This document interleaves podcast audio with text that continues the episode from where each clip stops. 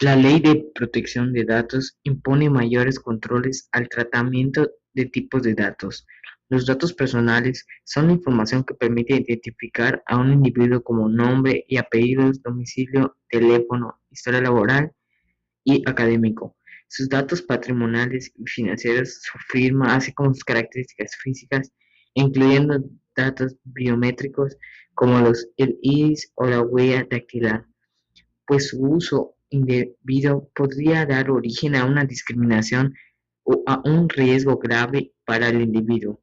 Por esta razón, es importante que las empresas valoren si obtener dichos datos es absolutamente necesario para llevar a cabo sus actividades. La ley implica evitar que los datos personales sean utilizados indebidamente, que se respeten, que se respeten